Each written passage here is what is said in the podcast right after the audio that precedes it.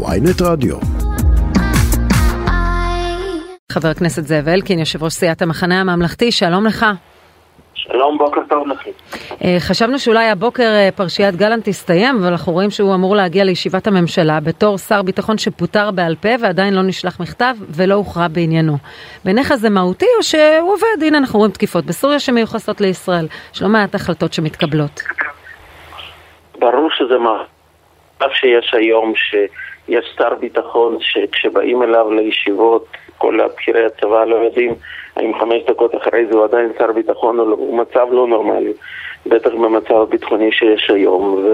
וכל הסיפור הזה, הפיטורים ההזויים, העיכוב בסיום הסאגה המסכנה הזאת בגלל איזשהו סוגיות אגו, דרישות של נתניהו שיתנצל ככה, הוא יתנצל ככה.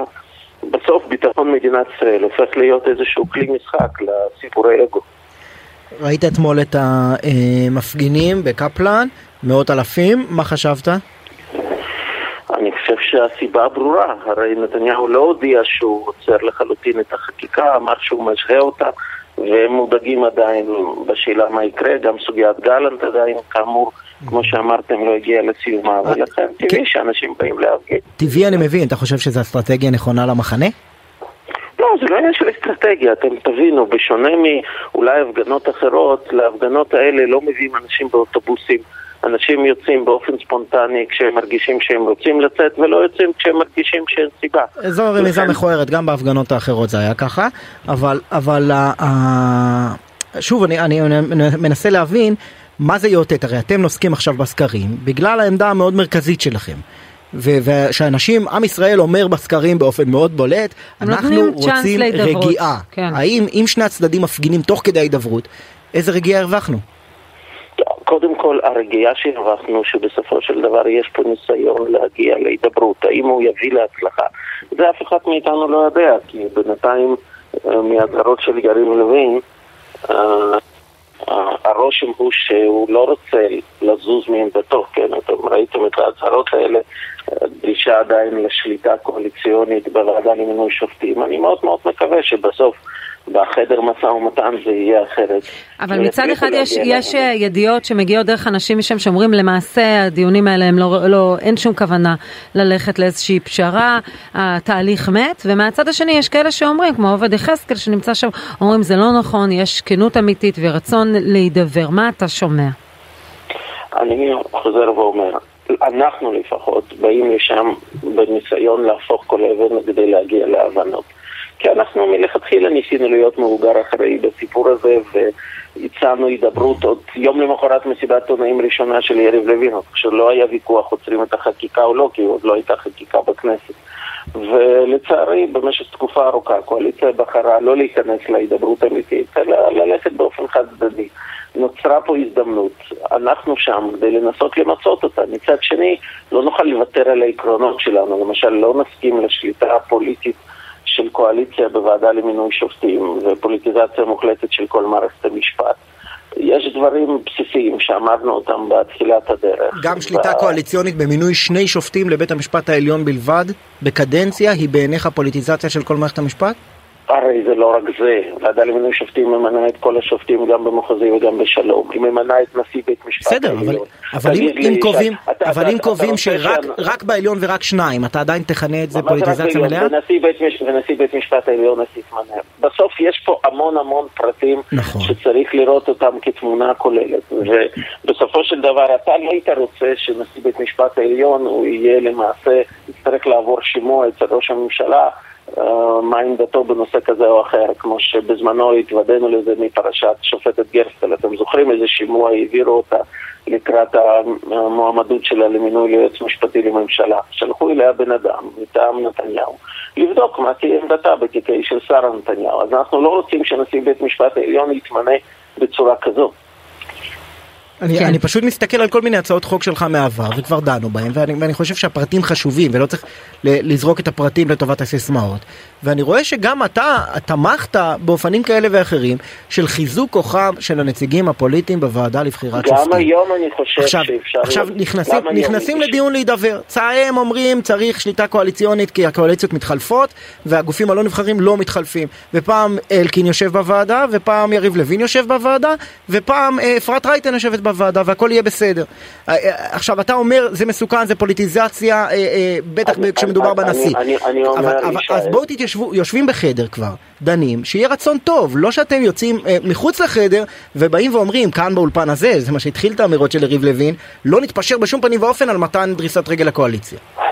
לא, זה לא מתן דריסת רגל, בוא תדייק, על השליטה של הקואליציה במינוי שופטים. על זה בוודאי לא, לא נתפשר, זו בדיוק הנקודה. אני גם היום חושב שיש מקום לרפורמה משמעותית של מערכת המשפט שתכלול חוק יסוד חקיקה רציני, כולל פסקת ההתגברות. אה, ועוד? דברים, עכשיו כולל נכונות לדון על הרכב של ועדה למינוי שופטים, אבל בין חיזוק המרכיב הפוליטי לבין שליטה מוחלטת של קואליציה יש מרחק עצום.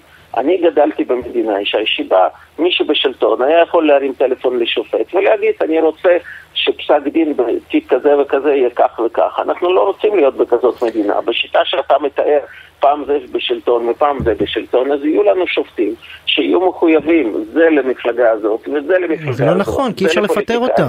הם לא חייבים כלום לאף אחד. קודם כל, אם הקידום של השופטים הוא גם, גם תלוי בוועדה למינוי שופטים, אז זה לא נכון. אם הרוב... שופטים בעליון אנחנו מדברים שני- כ- כ- מינוי של שני שופטים בעליון. אבל שוב, התמונה היא כוללת, התמונה היא מינוי נשיא, והתמונה היא מינוי שופטים בעליון, והתמונה היא מינוי כלל השופטים. אבל הם כבר ירדו מזה, כבר בשלום. ירדו מזה, זה נקודת הפתיחה של המשא ומתן? הזה, לא נכון. היא בלי לא. המחוזי וה- לא, והתעבורה לא, לא, לא והשלום. נכון, לא נכון, הרי הצעת חוק שמונחת על השולחן היא הצעת חוק שמסדרת, כרגע היא מוכנה במרחק של יום וחצי נכון. מאישור סופי. היא מסדרת לקואליציה רוב בוועדה למינוי שופטים, שלפי הרוב הזה אומנם יש מגבלות על מינוי לעליון, כמו שאמרת, למרות שגם הם משחק. כי אחרי שממנים שני שופטים, אף אחד לא מבטיח שימנו את השלישי והרביעי, פשוט כל פעם ימנו רק שניים. אבל הרוב שיש שם, הוא יכול למנות גם שופט שלום וגם שופט מחוזי וגם נשיא עליון, ולכן זה לא נכון לקחת את כל הדיון הזה, תנו לקואליציה למנות רק שופט עליון אחד או שניים והכל יבוא על מקומו ש... בשלום. זה, זה לא הדיון, כן. הדיון הוא ברגע שאתה מסדר לקואליציה רוב בוועדה ורוב מוחלט של המינויים עוברים ברוב רגיל, אתה נותן לממשלה שליטה מוחלטת על מינויי כלל השופטים במדינת ישראל, וזה פוליטיזציה מוחלטת של מערכת אני, המשפט. רוצ- אני רוצה התייחסות שלך לנושא הבא, הממשלה היום אמורה לאשר קיצוץ רוחבי של אחוז וחצי להקמת המשמר הלאומי. עכשיו, תכף נדון בעניין הכפיפות, אבל הקמת משמר לאומי זה דבר שניסו לקדם אותו גם בממשלה שהיית שותף בה. אז למה להציג את זה כאיזושהי בעיה, כשנכון, אין מה לעשות, צריך לתקצב את זה. לא, קודם כל בואו נחלק פה לשניים. הקמת משמר לאומי והכפפה שלו לפוליטיקאי זה לא מה שדנו בממשלה שלנו וזה כמובן מעשה שלא ייעשה ומאוד מקווה שלא יקרה. עכשיו, אני רואה גם את המכתב של מפכ"ל המשטרה, אגב, לא איזה איש שמאל, כן, מינוי, אנשים ששוכחים שמפכ"ל משטרה נוכחי הוא מינוי של אמיר אוחנה, כן, להתמנה בממשלת נתניהו אה, לכ- ל- ל- לכל הדעות. שהוא כותב שבצורה כמו שבן גביר מביא את זה, זה רק יפגע בביטחון פנים ולא יעזור. אז כשמפכ"ל המשטרה אומר דבר כזה, כדאי להקשיב לו ברצינות. ודבר אחרון בעניין של הקיצוץ התקציבי, כאן אני בכלל לא מבין שום דבר. הרי איתמר בן גביר התגאה שכל הסיכום התקציבי על הנושא הזה, כולל עוד נושאים אחרים, אתם זוכרים, מספר אסטרונומי, 9 מיליארד שקל, הכל סוכם במסגרת התקציב. אם הכל סוכם במסגרת התקציב, למה צריך לעשות את העבודה בעיניים? הרי הממשלה אישרה תקציב. הביאה אותו לכנסת, הוא עבר קריאה ראשונה בשבוע שעבר, כן? ועכשיו פתאום אומרים, לא, רגע, אנחנו צריכים לקצץ אחוז וחצי. אחוז וחצי זה המון כסף, זה עשרות מיליוני שקלים בתקציבים חברתיים במשרדים שונים, זה מאות מיליוני שקלים בתקציב הביטחון, במה שמובא היום. אז למה עבדו פה על הציבור ועל הכנסת? אם ידעו מראש שזה כסף שצריך לשים, למה לא שמו אותו בתקציב? למה צריך להביא לכנסת תקציב א', והוא נמצא עדיין בתהליך האישור ועבר קריאה ראשונה רק בשבוע שעבר, אומר. אומר איתמר בן גביר, התקציב למשמר הלאומי היה מוכר לאוצר כבר עם חתימת ההסכם הקואליציוני, וכחלק? מהתקציב הכולל של 9 מיליארד שקלים למשרד לביטחון לאומי. אז אם זה ככה, למה צריך את העבודה בעיניים של תקציב שאישרו אותו רק לפני כמה שבועות? הרי אם ידעו הכל, למה לא שמו את זה מראש בתקציב? למה צריך לכתוב מספרים מדומיינים בתקציבי הביטחון ותקציבים חברתיים ועכשיו להוריד אותם מה החשד שלך? למה? להביא את הכסף הזה באמת. אני לא יודע, יש פה איזושהי עבודה רשלנית מאוד, שאני לא מבין אותה, או שמישהו אבל משקר תמיד פה יש למישהו. קיצוצי פלט כאלה רוחביים. יש, אבל לא, שלוש, לא שלושה שבועות אחרי אישור תקציב, בנושא מהמם. שכולם אומרים שסיכמו אותו עוד בסיכומי תקציב. זה נכון, מביאים קיצוץ פלט בלילה של אישור התקציב, אחרי כל ההבטחות של כל השרים, כדי למצות אותם, כדי לאשר בממשלה תקציב אמיתי. הרי זה חלק מהעניין, אתם זוכרים שהרי התפרסם שבפני השרים לא היו דפי תקציב מעודכנים אחרי כל הסיכומים. הם הצביעו בלנקו על איזשהו תקציב ארטילאי, וזה בדיוק דוגמה למה זה רע. כי השרים אישרו משהו אחד, עכשיו כל אחד מהם מגלה, אחרי שהוא דיווח שהוא קיבל 20 מיליון שקל, עכשיו לוקחים לו 40 מיליון שקל. סליחה שאני חוזר כן, אחורה, פשוט תוך כדי, תוך. כדי שדיברת פתחתי את אה, הצעת החוק שאושרה, שהונחה על שולחן הכנסת לקריאה שנייה ושלישית בעניין הוועדה לבחירת שופטים, ובניגוד למה שאמרת, הם ויתרו על כל הערכאות למעט שניים בעליון.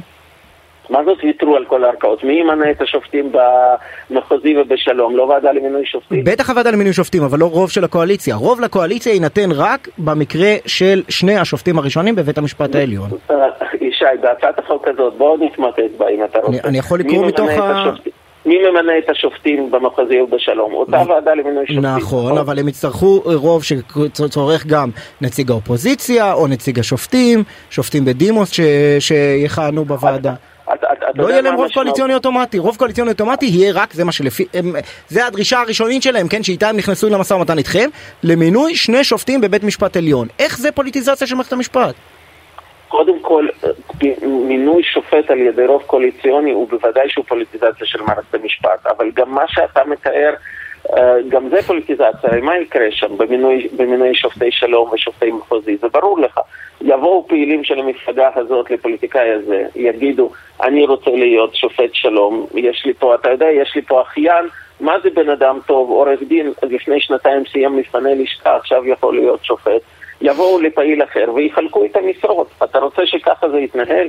הרי זה בדיוק... לא הבנתי, ה- אבל- אז, אז, אז מה אתה מציע? שמי ימנה את השופטים? מה, מה, אני, מה, מה אני מציע? למשל היום המער, הוועדה בנויה נו. ככה שיש בה כוחות שונים. גם, גם היום יש של- בוועדה חברי קואליציה, חברי אופוזיציה, משפטנים, כן, והם צריכים. להסתדר, יש אז הם. מחלקים, אז הם מחלקים ביניהם, אתה תיתן לי את גילה כנפי שטייניץ, אני אתן לך את לא, אה, גידי לא, ספיר, לא, לא, מה, לא. אנחנו לא מכירים איך זה עובד? היום יש בוועדה מספר כוחות, יש שופטי עליון, יש נציגי לשכת עורכי הדין, יש נציגי קואליציה, יש נציגי אופוזיציה, יש מהכל וכל, וכדי למנות שופטים, לא רק בעליון, אלא אפילו השופטים הרגילים, הם צריכים להגיע להסכמות ביניהם. אף נכון. פוליטיקאי היום לא מחזיק בכוח בוועדה. נכון, ואתה שמאפשר רגע לו- תיארת אבל שהגעה להסכמות ש- היא- היא שמאפשר לו הפוליטיזציה. שמאפשר לו לבד למנות. למשל, בלי שופטים היום מאוד קשה למנות אה, שופט, נכון, בשופט והם בשלום. מציעים שבלי שופטים לא תוכל למנות חוץ משני שופטים לא בערכאה נכון, הכי זה עליונה. לא נכון. מה לא נכון? אני מקריא לך מתוך ש- החוק. אתה- אתה אמרת שמספיק או נציג אופוזיציה או נציג שופטים. אני מביא לך פוליטיקאי מהאופוזיציה, אגב, לפעמים הוא שייך לאותו מחנה פוליטי. תשמע, בגרמניה ועדה למינוי שופטים היא כולה כזאת, כל המפלגות מתחלקות. אז בגר- השיט- מערכת המשפט הגרמנית היא היא פוליטית לחלוטין. ש- אם, אתה רוצה, ל- אם אתה רוצה ללכת לגרמניה, אז שם אישור שופט הוא דורש למעשה לא רק קואליציה, אלא דורש את כולם ביחד. אז למה קואליציה לפי השיטה הזאת צריכה למנות חברים, לא? אני אעצר את השעה המשפטית הזו, תודה. אה, אנחנו יודעים שיש לך לו"ז והתבקשנו לסיים. חבר הכנסת זאב אלקין, יושב ראש סיעת המחנה הממלכתי, תודה רבה לך. תודה. תודה רבה.